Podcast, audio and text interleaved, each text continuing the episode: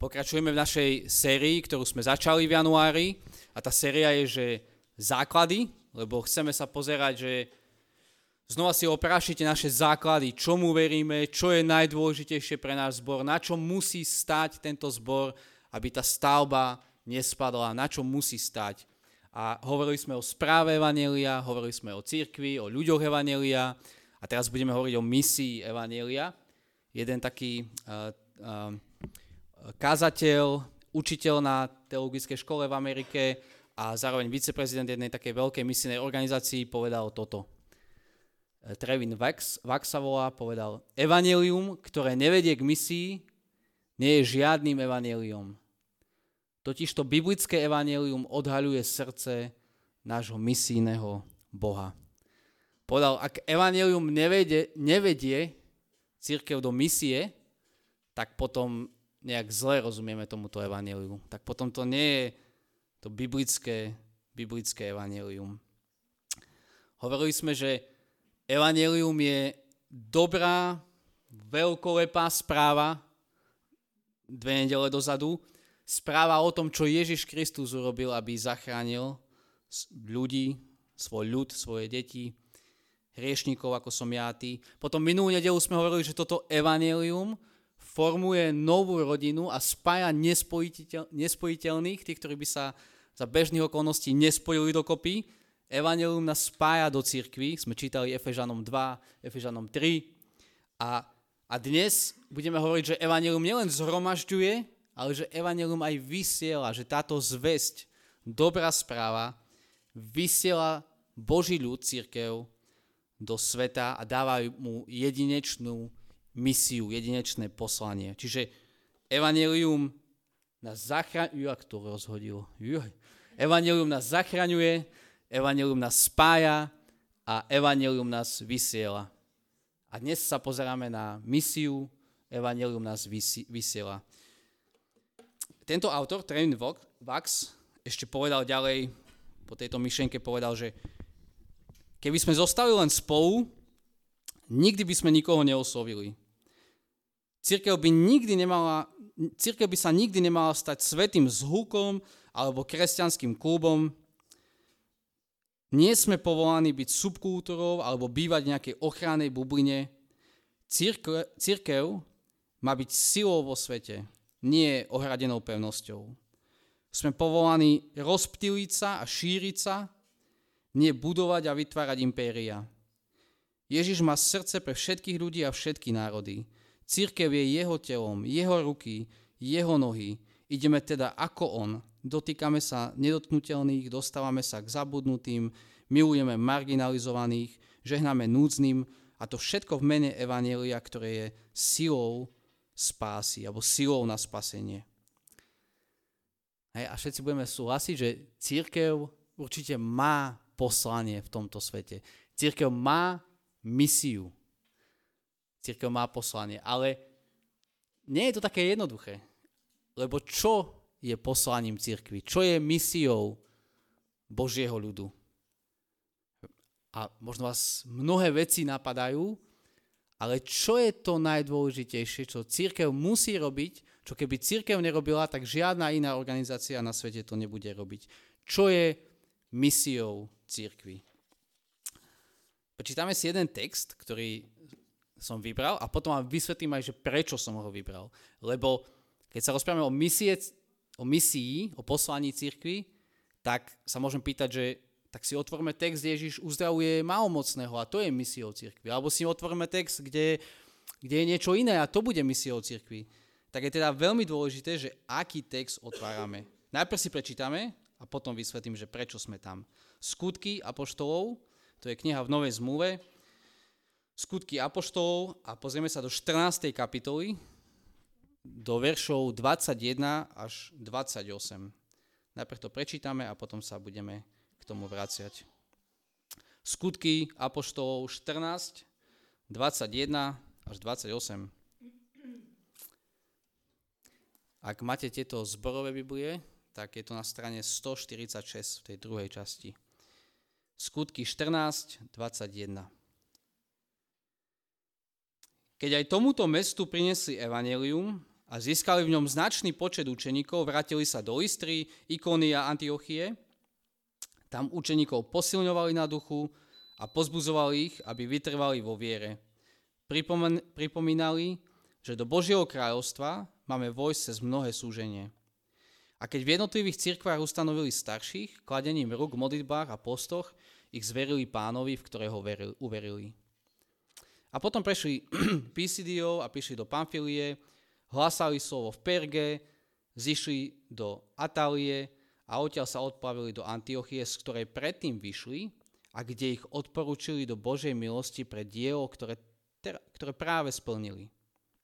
A keď tam prišli, zhromaždili cirkev, oznámili im, čo všetko s nimi vykonal Boh a že otvoril dvere viery pohanom a dlhší čas ostali s učeníkmi. Dovoľte mi vysvetliť, že prečo otvárame skutky 14, keď rozprávame o misii cirkvi. Prečo nevybereme, ako som povedal, nejaký text, kde Ježiš uzdravil 5000 ľudí chlebom a rybičkami a prečo toto nie je misia cirkvi? Nasycovať hladných. Prečo sme práve v skutkoch 14. kapitoly? No, kde inde, akú inú knihu v Biblii by ste si otvorili, keby ste sa pýtali na to, že čo je misiou cirkvi? Ak nie knihu, ktorá je o tom, ako prvá cirkev je vyslaná s veľkým poverením, s poslaním, s misiou do sveta. A to je kniha Skutkov apoštolov. Je to v podstate inšpirovaná história misie prvej cirkvi. Hej, asi nikto zo mnou nebude oponovať v tomto. A Skutky apoštolov je vlastne takým druhým dielom jedného autora menom Lukáš. Prvé dielo, ktoré napísal, bolo Evangelium podľa Lukáša, ktoré poznáme podľa Evangelium podľa Lukáša, a druhé je Skutky apoštolov. A tie dve spolu veľmi, veľmi úzko súvisia. Keď my prechádzame Lukáš, a sa k nemu vrátime po tejto sérii. A keď budeme v 24. kapitole, v poslednej, tak tam vidíme to. Hej, že Ježiš sa stretol s učeníkmi, vzkriesený Ježiš, a hovorí, že to sú moje slova, ktoré som vám povedal, kým som bol ešte s vami. Že musí sa všetko vyplniť, čo je o mne napísané v Mojžišovom zákone, v prorokoch a žalmoch, v podstate v starej zmluve. A vtedy im otvoril myseľ, aby chápali písma, a povedal im, tak je napísané, že Kristus bude trpieť, 3. dňa vstane z mŕtvych. O tom je kniha Evangelium podľa Lukáša. O tom, čo Ježiš urobil. Že zomrel na kríži, že stál z mŕtvych. A čo sa ešte musí stať? A v jeho mene sa bude všetkým národom, počnúc od Jeruzalema, hlásať pokánie na odpustenie hriechov. Vy ste toho svedkami. A to je jeho druhá kniha, Skutky apoštolov. Tá druhá kniha je presne o tom, že svedkovia Ježiša, ktorí videli to, čo sa stalo, že Ježiš bol ukrižovaný, že bol skriesený, svedkovia Evanjelia teraz hlásajú toto Evanjelium v knihe Skutkov a šíria túto misiu ďalej medzi všetkými národmi. A prídeme do knihy Skutkov, otvoríme si, lebo totižto tam, kde končí Lukáš, pri na nebostúpení, tam začína kniha Skutkov, a keď začína kniha Skutkov, tak tam sa píše to. Prvú knihu som napísal, Teofile, prvá kniha, to je Evangelium podľa Lukáša, som napísal o všetkom, čo započal Ježiš činiť a učiť, až do toho dňa, kedy bol vzatý hore do neba. Kniha Lukáš je o tom, čo Ježiš začal učiť a začal robiť. Kniha Skutkov je o tom, čo Ježiš pokračuje učiť a robiť skrze svojich duchom zmocnených apoštolov. O tom je kniha Skutkov. O tom, čo Ježiš, skriesený Ježiš, ako pán celého sveta, ako pán cirkvi, ďalej učí a ďalej robí, ale teraz to robí cez svojich duchom zmocnených apoštolov. O tom je kniha Skutkov. Hej, čiže Lukáš, čo Ježiš začal robiť, skutky, čo Ježiš pokračuje robiť. A sme stále v tej prvej kapitole knihy Skutkov, aby som vám vysvetlil, prečo je to tak dôležité sa tam práve pozerať. Tak prídeme k 8. veršu, ktorý je taký programový verš celej tej knihy Skutkov, alebo v dnešnom jazyku by som povedal, že to je obsah. Hej, že na začiatku každej knihy máte obsah, že o čom budú tie kapitoly, tak o tom bude kniha skutkov. Zostupí na vás Svätý Duch, vy dostanete jeho moc a budete mi svedkami, to je dôležité slovo v knihe skutkov, svedkami v Jeruzaleme, potom ďalej v Judsku a Samárii a potom až po kraj zeme. A presne takto funguje kniha skutkov. Najprv sa deje misia v Jeruzaleme medzi Židmi, prvé kapitoly, potom po 13. kapitolu v Judsku a Samárii sa šíri táto misia a napokon skrze apoštola Pavla ide do celého sveta, vtedajšieho sveta. Sa šíri k pohanom. O tom je kniha skutkov. A preto vôbec nie je divu, že a kto to je obsah tej knihy, že táto kniha končí, že apoštol Pavol je v obývačke, vo väzení, v podstate domácom väzení.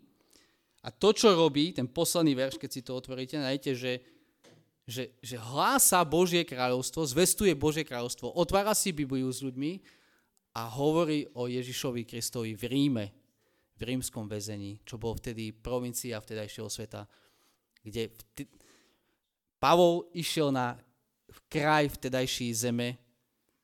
Ešte tá misia neskončila, alebo stále trvá, kým príde Pán, ale je tam, je v Ríme a evanjelium sa šíri naozaj všade. Kniha skutkov má naozaj čo povedať o tom, čo je misia cirkvi. No a teraz prečo 14. kapitola? Prečo sme v 14. kapitole? Špeciálne táto kapitola je veľmi dobrým miestom, aby sme si odpovedali, že čo je misia cirkvi. Prečo? Poďme späť do kapitoly 13, keby ste tam boli, keď si to pozriete, tak to je v kapitole 13 cirkev prvýkrát vysiela misionárov. Prvýkrát zámerne vysiela Pavla a Barnabáša, aby niesli evanjelium ďalej k pohanom, do všetkých národov. Už predtým cirkev rástla, evanjelium sa šírilo do Júdska a Samárii, ale kvôli prenasledovaniu, kvôli tomu, že boli prenasledovaní, museli sa rozprchnúť. Ale teraz, v 13. kapitole, zasada cirkev, hej, mimoriadna členská, a vtedy vysielajú Pavla a Barnabáša prvýkrát ako misionárov cirkvi. Prvýkrát zámerne. A tak Pavol a Barnabáš cestujú na Cyprus, Ikónia, Lystra, Derby, potom sa vracajú cez tie mesta, až prídu späť do Antiochie a to je naša 14. kapitola a tam na konci, čo sme čítali, 14.27, keď prišli, zhromaždili cirkev a oznámili im, čo všetko s nimi vykonal Boh a že otvoril dvere pohanom. Skúste si to takto predstaviť. Prišli z prvej misijnej cesty. Cirkev je zhromaždená. A teraz Pavol vystupí a povie, že mám pre vás prezentáciu, no možno, že nie, tedy asi nie, ale že mám pre vás niečo, idem vám povedať, že o čom bola tá naša misia. Idem vám povedať, že čo sme robili, čo sa tam dialo, o čom bola naša misia. Chcete vedieť, ako vyzerala tá naša misia? Tak teraz vám to poviem. No a verše 21 a 23, to je ten slide, ktorý by apoštol Pavol tam dal, ale nemali asi vtedy ešte. Ale to je to, čo sa tam naozaj dialo. To je tá misia z tej prvej misijnej cesty. A tam sa píše verše 21 a 23 ešte raz. Keď aj tomuto mestu zvestovali evanjelium, získali v ňom značný počet učeníkov. Potom verš 22. Keď sa vracali späť, učeníkov posilňovali na duchu a pozbudzovali ich, aby vytrvali vo viere. Verš 23. A keď v jednotlivých cirkvách ustanovili starších kladením rúk, modlitbách a postoj ich zverili Pánovi, v ktorého uverili. Ste si všimli také tri časti toho, že čo bola ich misia. Hej? Verš 21. My by sme povedali, že evangelizácia, alebo to, čo robil Pavel, je, že robil nových učeníkov Ježiša Krista. Ako? Tým, že zvestoval evangelium, že zvestoval tú úžasnú správu. Prvý aspekt misie cirkvi je skrze zvesť evangelia získavať nových učeníkov. Takto cirkev slúži svetu. A je v tom jedinečná. že pred ním neskrýva nádhernú zvesť Evanjelia, že svätý Boh môže zachrániť hriešnikov, ale že o tom rozpráva, že to zvestuje túto zvesť, sa za ňu nehanbí. A tak noví a noví ľudia môžu spoznať, aký úžasný je Boh. To je prvý aspekt misie cirkvi. Evangelizácia, aby som povedal, alebo získavanie nových učeníkov. Po B, verš 22, ten druhý aspekt, učeníkov posilňovali a pozbudzovali ich, aby vytrvali vo viere. Potom sa oni vracajú cez tie mestá a tým, ktorí zvestovali Božie slovo, ktorí robili pokánie, ktoré uverili, tých pozbudzujú, tých budujú. To by sme dnešnými slovami nazvali, takými cirkevnými slovami by sme to nazvali, že učeníctvo. Hej, že evangelizácia, učeníctvo, vystrojovanie veriacich. To znamená, že aby sa tí ľudia, ktorí uverili v Krista, sa viac a viac podobali na svojho učiteľa, ak sú učeníci, na Ježiša Krista. A dnes máme na to perfektné školy, semináre, aby sme vystrojovali veriacich. Máme organizácie, ktorú tomu veľmi dobre slúžia, spoločenstvo Evanjelia, teraz bude konferencia, máme čo zvestovať, ktorú organizuje ďalšie Kompas, Crossland a tak ďalej, ktoré aj využívame. Alebo potom na zborovej úrovni, ako vystrojujeme učeníkov. Dneska večer bude TOP, to je tréning o písme, kde chceme vystrojovať ľudí, aby lepšie rozumeli Božiemu slovu. Máme EPIK pre dorastencov, besiedku pre detičky, trojice, komunity a dokonca aj bohoslužby slúžia na to, aby sme boli a musia slúžiť, aby sme boli vystrojovaní ako učeníci Ježiša Krista. Čiže druhá vec a druhý aspekt misie, učeníctvo, evangelizácia, učeníctvo. No a tretia vec, že nových ľudí, potom ich buduje a tretia vec, nové zbory. To, čo Pavol s Barnabášom robili, bolo, a teraz to také slovo, ktoré nemáme radi, aj inštitučná vec. Oni zakladali komunity, zakladali zbory. Rozpoznali zbožných starších, ktorí im určili, aby oni boli tí dozorcami v tých zboroch, aby oni boli pastiermi v tých zboroch, postili sa za nich, modlili, zordinovali a takto vznikali nové zbory. Hej?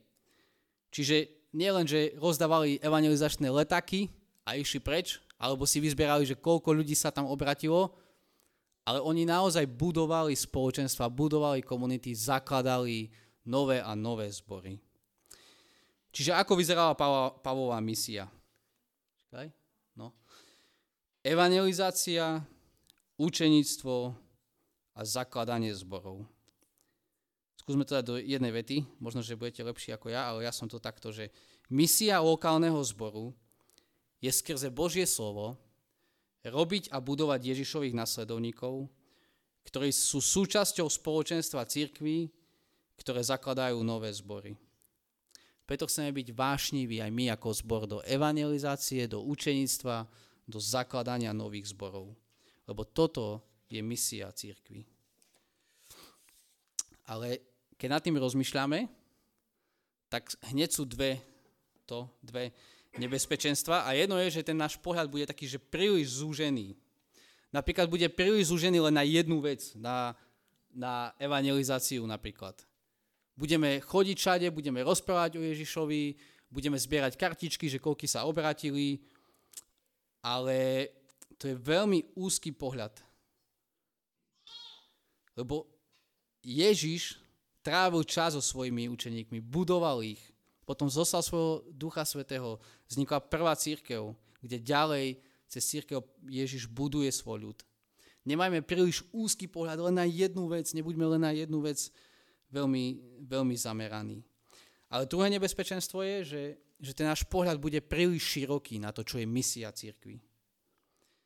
Jeden autor povedal, že ak je všetko misia cirkvi, tak potom misia cirkvi nie je nič. Ak sa na všetko upneme a začneme všetko robiť, tak sa stráti priorita, tak sa stráti misia cirkvi. Ak chceš robiť všetko, tak nič neurobíš. To je pravidlo, ktoré poznáme z vlastných životov. A preto musíme mať jasnú predstavu o tom, že čo je priorita cirkvi, čo je misia cirkvi. A teraz, aby ste ma pochopili, Pán Boh si bude používať rôznych kresťanov, aby robili rôzne veci. Niekto bude stáť na námestí, bude bojovať za spravodlivosť. Niekto bude pomáhať bezdomovcom. Niekto zorganizuje zbierku pre ľudí, pre zbierku aj dobrovoľníkov na pomoc Ukrajincom. A všetko toto sú veľmi dôležité,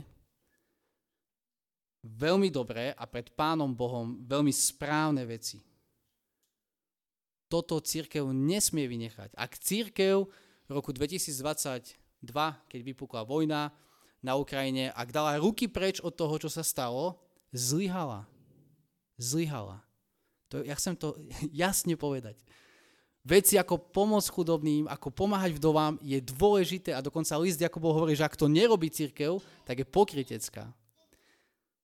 Ale to, o čom teraz hovoríme, je, že čo je priorita cirkvi. Čo je tá vec, ktorú keď cirkev nebude robiť, tak žiadna iná organizácia nebude robiť.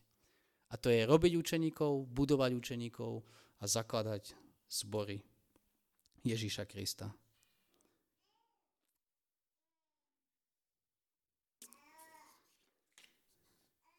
Ja sa veľmi teším, že máme medzi sebou ľudí, ktorí sú oveľa viac empatickejší ako ja, ktorí vidia potreby sveta, ktorí vedia a majú aj skill, ako pomáhať ľuďom v ťažkej núdzi a ja si myslím, že títo ľudia by nás mali viesť v tom, ako cirkev má naozaj slúžiť svetu. Sú veľmi dôležití. To by mali byť súčasťou nášho diakonského tímu. Som o tom presvedčený. Ale to, o čom teraz rozprávame, je, že toto je veľmi dôležité, ale nikdy nemôžeme zabudnúť na to, že čo je najdôležitejšie. Že čo je tá vec, ktorú keď cirkev nebude robiť, tak komín alebo OSN, ja neviem, alebo nejaké iné charitatívne organizácie, že tiež nebudú robiť. Ktorá je tá vec, na ktorú Elon Musk nedá peniaze? Alebo niekto iný, nejaký bohač. Čo cirkev musí robiť? A to je podľa apoštola Pavla evangelizovať, učeníkovať, zakladať zbory. No ale teraz, že ako to ideme robiť? Čo potrebujeme k tejto misii? Znie je to tak veľkolepo, tak ako sa k tomu postaviť? Čo je to náradie, ktoré budeme k tomuto potrebovať, k tejto misii, k tomuto poslaniu? Ako sa to robí? No a kde inde by sme mali pozerať, ak nie do misijnej príručky, čo je kniha Skutkov, história prvej cirkvi, misie prvej cirkvi. A keď sledujeme v knihe Skutkov, už vás nebudem trápiť s tým, že budeme lietať v tých textoch, ale keď sledujeme, tak je tam taký refrén, ktorý sa opakuje a ten je, že Božie slovo sa šíri a počet učeníkov rastie. Od prvej kapitoly po poslednú je tou hlavnou postavou alebo tým hlavným ťahuňom je Božie slovo. V prvej kapitole musia zvoliť Mateja, nejakého svedka Ježiša, toho, čo urobil, lebo potrebuje svedčiť o tom, potrebuje zvestovať. V druhej kapitole Peter zvestuje a ľudia sú obratení a pripájajú sa do cirkvi. V tretej kapitole Peter uzdravia chromého a hneď to využívajú na príležitosť zvestovať evanjelium. A mnoho ľudí uverí, ale aj mnohých ľudí to naštve. Farizejov, Židov. V 6. kapitole cirkev má veľa vdov, apoštoli už nedokážu zvestovať Božie slovo, lebo musia prestierať stoly, starať sa, tak zavolajú diakonov, vyberú si diakonov spomedzi seba. Prečo? Aby Božie slovo sa mohlo šíriť. A aj sa šíri a počet učeníkov rastie. To je referent v knihe Skutkov. Od začiatku na konci a posledný verš knihe Skutkov je presne o tom, že Pavol zvestuje odvážne a bez prekážok zvestuje Božie slovo. Evangelium kráľovstva Božieho. Čo je tým inštrumentom? Čo je tým nástrojom na našu misiu, ktorú máme? Je Božie slovo. Pán Boh dáva cirkvi svoje slovo, ktoré ona zvestuje, ktorým buduje učeníkom, ktorým zakladá nové zbory.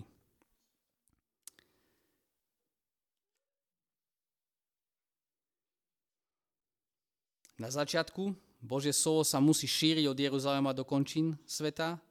Na konci knihy skutkov to aj vidíme. A na začiatku knihy skutkov sa učeníci divia, že kedy Ježiš už ustanoví to Božie kráľovstvo. Na konci, v poslednom verši, apoštol Pavol zvestuje Božie slovo a tým sa šíri, tým sa ukazuje zjavne Božie kráľovstvo. Posledný verš knihy skutkov. Kráľovstvo. Ako sa buduje to kráľovstvo? To, ktoré je realita Božieho kráľovstva, ako ju vidíme tu na zemi?